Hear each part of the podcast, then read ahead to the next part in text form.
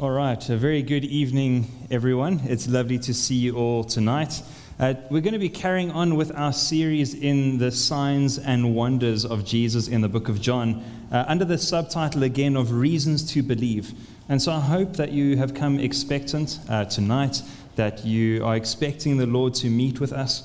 Um, Martin, thank you for, for leading us with your team. Uh, thank you for praying for us. And so I'd like to start off right away by asking the question what does it look like to miss the point?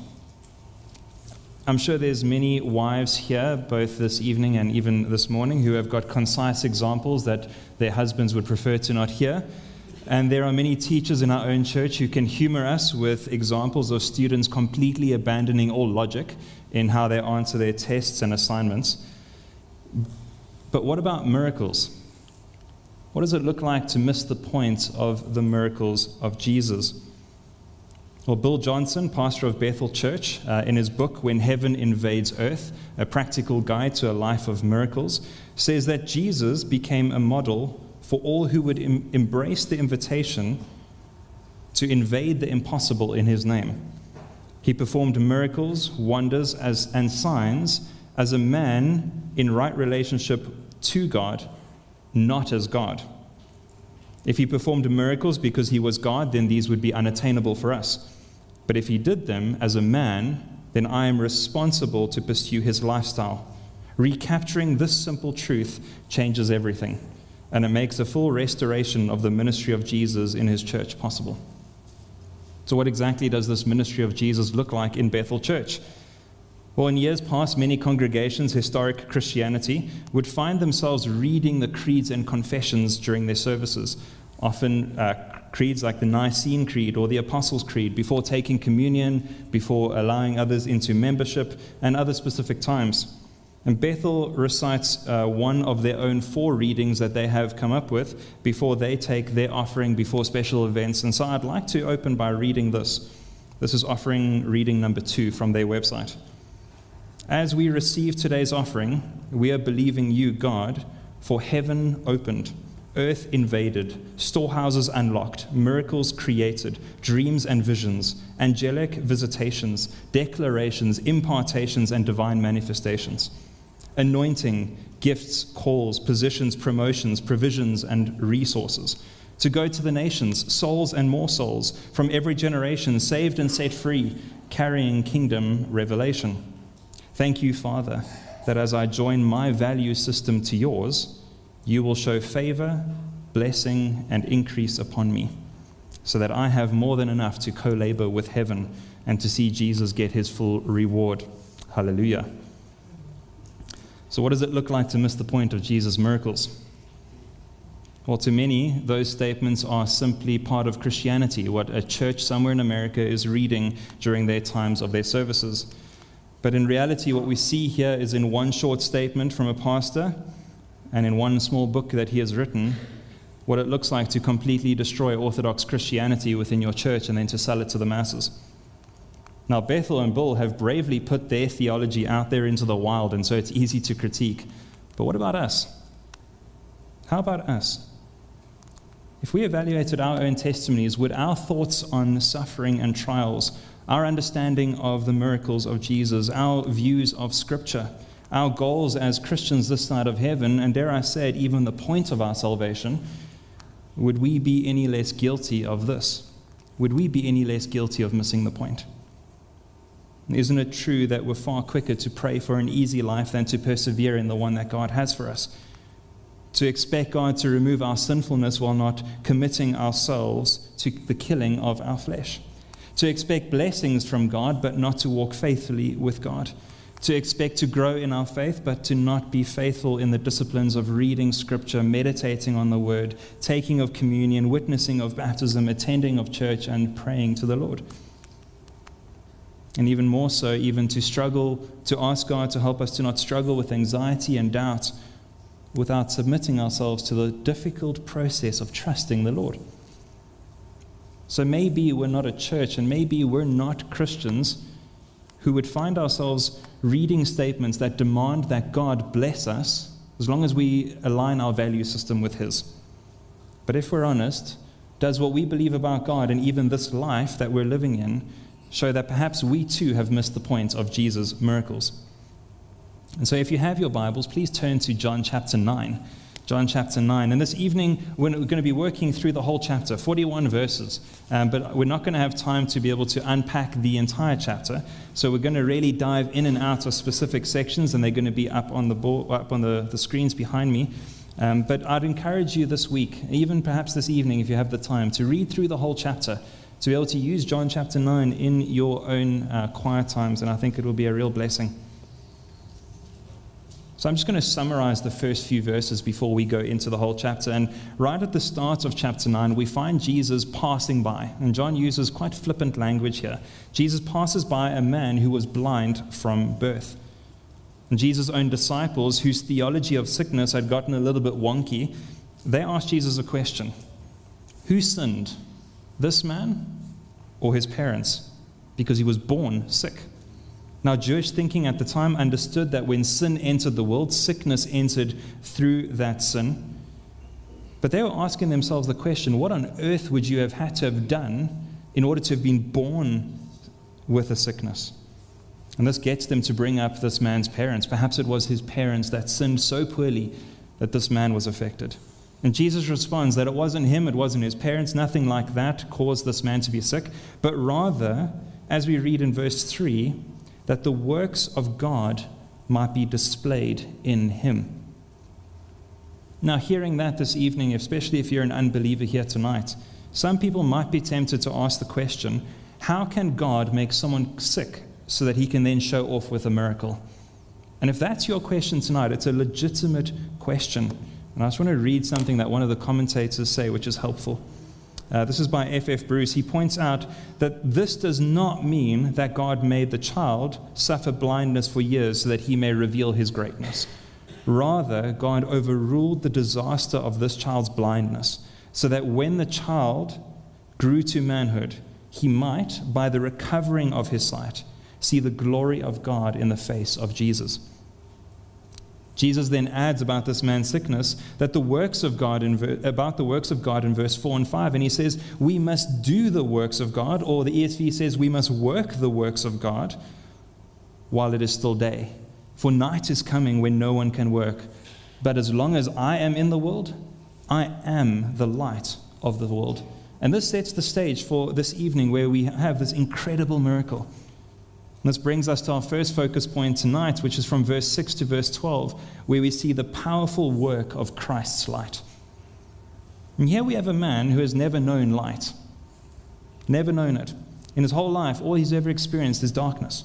He has never seen his mother's face or his friends' smiles, maybe a beautiful sunset, or even perhaps someone who would have had pity on him while begging and giving him change. He had never seen green grass or flowering plants or trees. He had never known that his clothes were perhaps different colors and not just different textures. He had never known thunderclouds. He had never known anything. And yet, across from him, he simply hears a man exclaiming out loud to another group, As long as I am in the world, I am the light of the world. And these next few moments must have been incredible, both confusing and very humbling silence from the crowd as a man walks up to him and spits on the ground and rubs something over his eyes and then says, Go wash in the pool of Siloam. Now put yourself in his shoes for a moment. You get up, you pick up your cane, and you begin to walk over to where you know the pool is. Maybe you stumble over a couple of other beggars. Maybe some people even bump you out the way and mock you, and maybe even kick your feet on the uneven pathways. Eventually, the man gets to the pool and he leans down and he washes his face with something which no doubt he had done thousands of times, but this time something different, something bright, something sharp.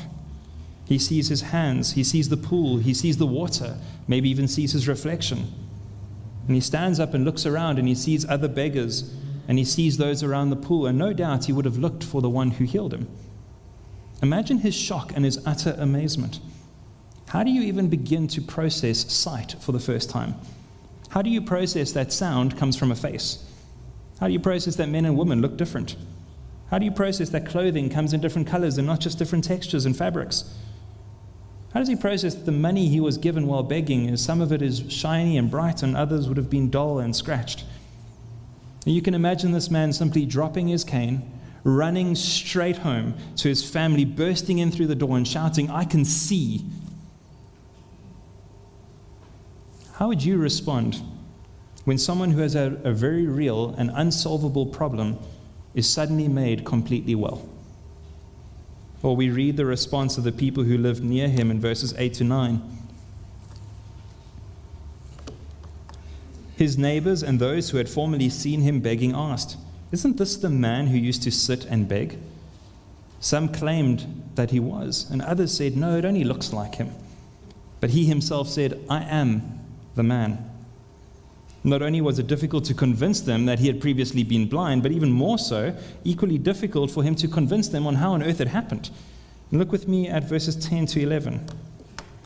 How then were your eyes opened? they demanded. He replied, The man they call Jesus made some mud and put it on my eyes, and he told me to go to Siloam and to wash. And so I went and washed, and then I could see.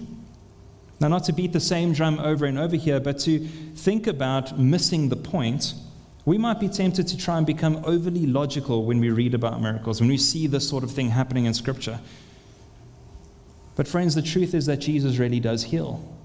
God does bring healing even today. And we heard of that this evening so wonderfully. What an incredible miracle.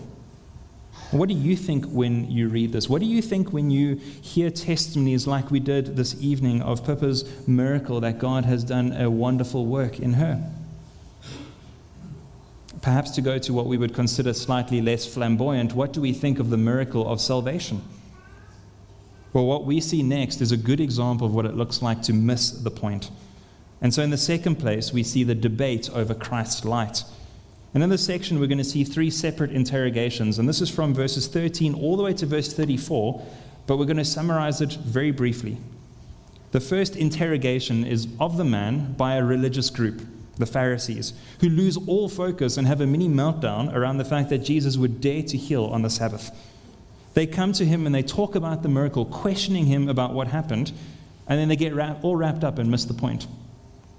The second interaction happens when these religious leaders skip the man and decide to go and try and poke holes in his testimony by visiting his parents. Their questions were so intense and so aggravating that his parents were so concerned that they would lose their access to God and to their church, to their temple, that they rather say in verse 21 He now sees. We don't know, nor do we know who opened his eyes. Ask him. He is of age, for he will speak for himself. Now, just a quick point here. This man, when going home to his family, clearly spoke so well that the neighbors understood what was going on. So, how much more so would his parents have known? How amazing is it that in their own son's life, they come to the point where he has explained that someone healed him. How amazing is it that when they hear of this one who can heal, but when they are confronted with something which produces fear, they claim to be ignorant of what happened and they deny God. Friends, if we're ashamed of the God who saves us, then when the world comes knocking and bashing on our doors as Christians for answers about the reason why we believe what we do, if we are then tempted to and even do turn away from God, deny God, then we should expect the words of Jesus in Matthew 10 to be true. Whoever denies me before men, I will deny before my Father in heaven. If this has been you and you have been someone who has denied God due to fear, the fear of the world, then can I encourage you with the last interrogation? This last interrogation happens again with the man, and we see some of the most incredible dialogue in all of Scripture here in this passage. The religious leaders come to this man and they try everything. They literally use every tool in the belt to try and get him to fall apart with his story. They first come and they accuse Jesus of being an evildoer and not being from God. And then the man responds, Well, I don't know who he was, but all I know is that I was blind, but now I can see. Then they decide to re question him about how Jesus healed him. And then he responds, Well, I've told you that before, and oh, are you asking so that you can also become a follower of him? And in their anger, they try to then claim uh, sorry, in their anger, they then tried to claim the theological high ground. Well, we're the disciples of Moses, and we know that God spoke to Moses. Kind of like a bit of a theological tongue pointing from children. This man simply responds, Well, God would never allow sinners like you and me to do this work, right? But Jesus opened my eyes, which seems to be a work of God. And please, I'm paraphrasing this. In a sense, he's saying to them, Wow, even the disciples of Moses don't seem to understand how God works. Isn't that amazing? And in their rage, these religious leaders ban the man from the temple, and in their minds, they remove his access to God. And we see their words in verse 34 You were born in utter sin, and you would teach us? And they cast him out. Now, in something similar to a Disney movie, we see a blind man who can see, a family who, out of fear, puts blindfolds on themselves, and a group of religious leaders whose approach to fact finding is to ban everyone carrying a torch at night. It's just ridiculous. Read with me from verse 35. Jesus heard that they had cast him out, and having found him, notice the similarity to verse 1, he said, Do you believe in the Son of Man? And he answered, And who is he, sir, that I may believe in him? And Jesus said to him, You have seen him, and it is he who is speaking to you. And he said, Lord, I believe. And he worshipped him. St. John Chrysostom shares beautifully on these words. The Jews cast him out of the temple, and the Lord of the temple found him. When Jesus came to the man for a second time, it was also to do a miracle, but this time a miracle of eternal value. The first time Jesus came to the man, he entered into his darkness and he gave him sight. This time, Jesus enters into his spiritual darkness and he gives him spiritual sight. Isn't it amazing that in the Pharisees' mind, they remove his access to God, and yet God incarnate removes his spiritual blindness and gives him full eyes of faith? Church family, the point of the miracles of Jesus is that we would know Jesus. So, if that's the point, then why do some people who witnessed these miracles still remain blind? And that brings us to our last point, which is where we're going to camp out for a time in verses 39 to verse 41. And that is the reason some people see the light. Jesus says in verse 39 For judgment I came into the world that those who do not see may see, and those who see may become blind. The man we find here was not a good man. The Pharisees were right about one thing, and that this man was born in utter sin. He was a rebel against the very God who created him. And in that sense, his blindness from birth is a perfect picture of your and my spiritual blindness from our birth. We're reminded in Psalm 51, verse 5, In sin did my mother conceive me. And Jeremiah reminds us in 17, verse 9, that our hearts are deceitfully wicked above all things. Who can understand them? Paul even explains that in our sinfulness we become worthless because we pursue everything but God, and our hearts are darkened against the things of God because we suppress the truth of God in unrighteousness. But not only this man, but even the Pharisees. Not only this man, but even the Pharisees. In their correctness about this man, they miss the point about themselves. They completely miss the boat. They assume that their religious state has somehow earned them favor with God and that they weren't even as sinful as this healed beggar. See, the difference between this blind man and the Pharisees wasn't their salvation, although the Pharisees would have us believe it was. Jesus' words capture it perfectly. Listen again. For judgment I have come into the world so that those who do not see may see, and those who do see, if you want to look at the wording a little bit, those who claim to see may become blind.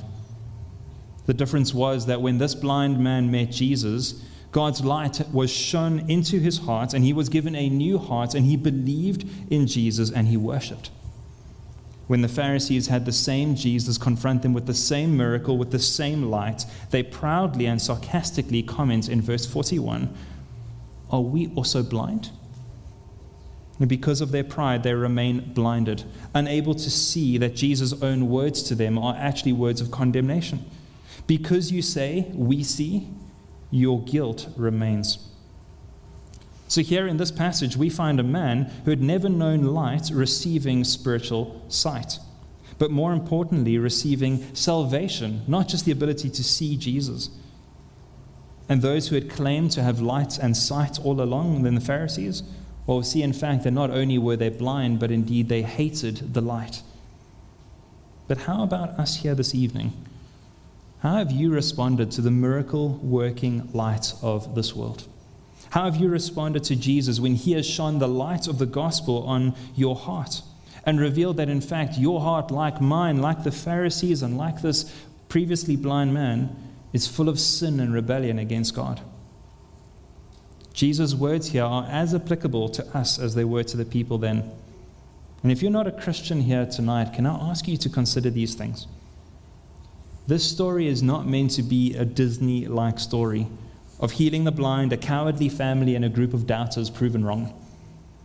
John records this so that you and I would know that this same Jesus who claimed to create the world in John 1 now is able to bring the power of creation back when he rubs mud on a man's eyes and restores his sight. But even so much more when he shines the gospel light into this man's heart and he calls him to believe. This same Jesus is offering life and light to each person here. He is the all powerful God who is able to bring a dead soul back to life, but even to heal the eyes of the sick. The work of Jesus, and it's something we're going to look at in a moment, this work of Jesus wasn't simply to come and offer salvation, it was to accomplish salvation. We see John say in John chapter 6, verses 37 to 39, recording Jesus' words All that the Father gives me will come to me. That is a statement we cannot ignore in Scripture. All that the Father gives to me will come to me, and whoever comes to me I will never cast out. For I have come down from heaven not to do my own will, but the will of him who sent me. And this is the will of him who sent me that I should lose nothing of all that he has given me, but raise it up on the last day. So, the appropriate question for our own hearts then this evening is Do you see the light? Do you hear the voice of Jesus calling out to you to abandon your sin, to abandon all hope of being good enough like the Pharisees, and to believe in Him alone for your salvation? If God has rubbed over your own eyes and has given you sight to see Jesus for who he is, then can I ask, what are you waiting for? What chance are you waiting for to respond? If your response this evening is like this man's, that you have seen Jesus clearly, and you want to respond like he did with belief and worship, can I ask that you would just stay behind and speak to one of the elders after the service? But if you're a believer here this evening, then I want to call your mind back to verse 4, to the start of our chapter, where Jesus starts with these words We must do the work of him who sent me while it is day. Leon Morris, a commentator, says that Jesus is not speaking only of what he must do, but rather what his followers share with him the responsibility of doing what God directs. The word must reminds us that this work is not simply what is advisable or expedient or helpful. This work of God does not originate from here on earth. These are heaven sent works that we must do.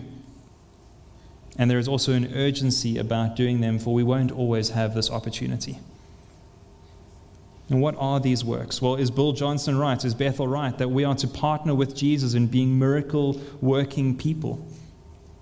Well, Jesus says in John chapter 6, verses 29, this is the work of God, that you believe in him whom he has sent. This is the work of God, that you believe in him whom he has sent. If you're a born again believer here this evening, then you have a responsibility to partner with God in the work of God. If you're a believer here this evening, then you have the responsibility to prioritize, to put aside all things which would hinder you in using your gifting, to take heart, to be strong in the Lord, to walk lives in the Spirit, and to make disciples, to see people come to know Christ. The New Testament makes clear for us as well that the context of this is within the New Testament church, within your own local church. Friends, even for us as a church, for years now, Honey Ridge has had an ongoing plea for a greater involvement from its members and adherents in, in the discipleship and the disciple making ministries of the church. Can I encourage you this evening?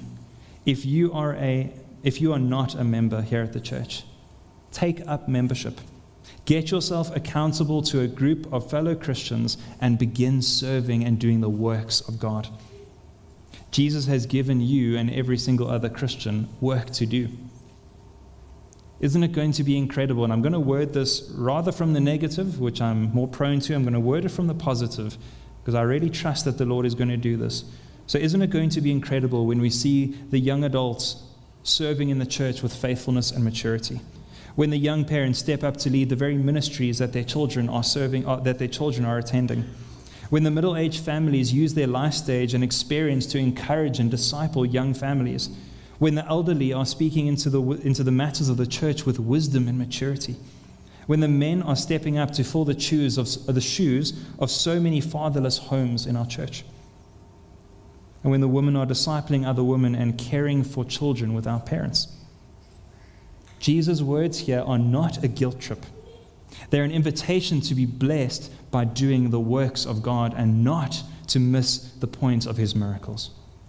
Jesus says we must work the works of him while it is still day.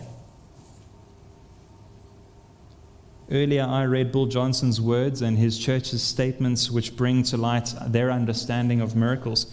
And I hope by now in this series, and my prayer is that even tonight, that we will see what a right focus does when we look at the miracles of Jesus and what, that meant, what that's meant to bring in our lives, to take us from darkness into light. And instead of ending, well, fo- ending and focusing on this, uh, this text or, or what, these, uh, what this author has said, what this pastor has said, and what their church believes, I want us to rather end by reading the Nicene Creed as a prayer offering and a declaration from our church this evening. And I want us to notice something is that this creed doesn't leave out that God is a miracle working God. In fact, it highlights it. It doesn't say that God no longer delights in caring for his children by meeting their practical needs. It doesn't undo the supernatural. It doesn't limit God. It doesn't put God in a box. Rather, what it does do is it summarizes Scripture's amazing and glorious revelation about God. And so this evening, I want, to, I want us to just focus in on these words. This is the Nicene Creed.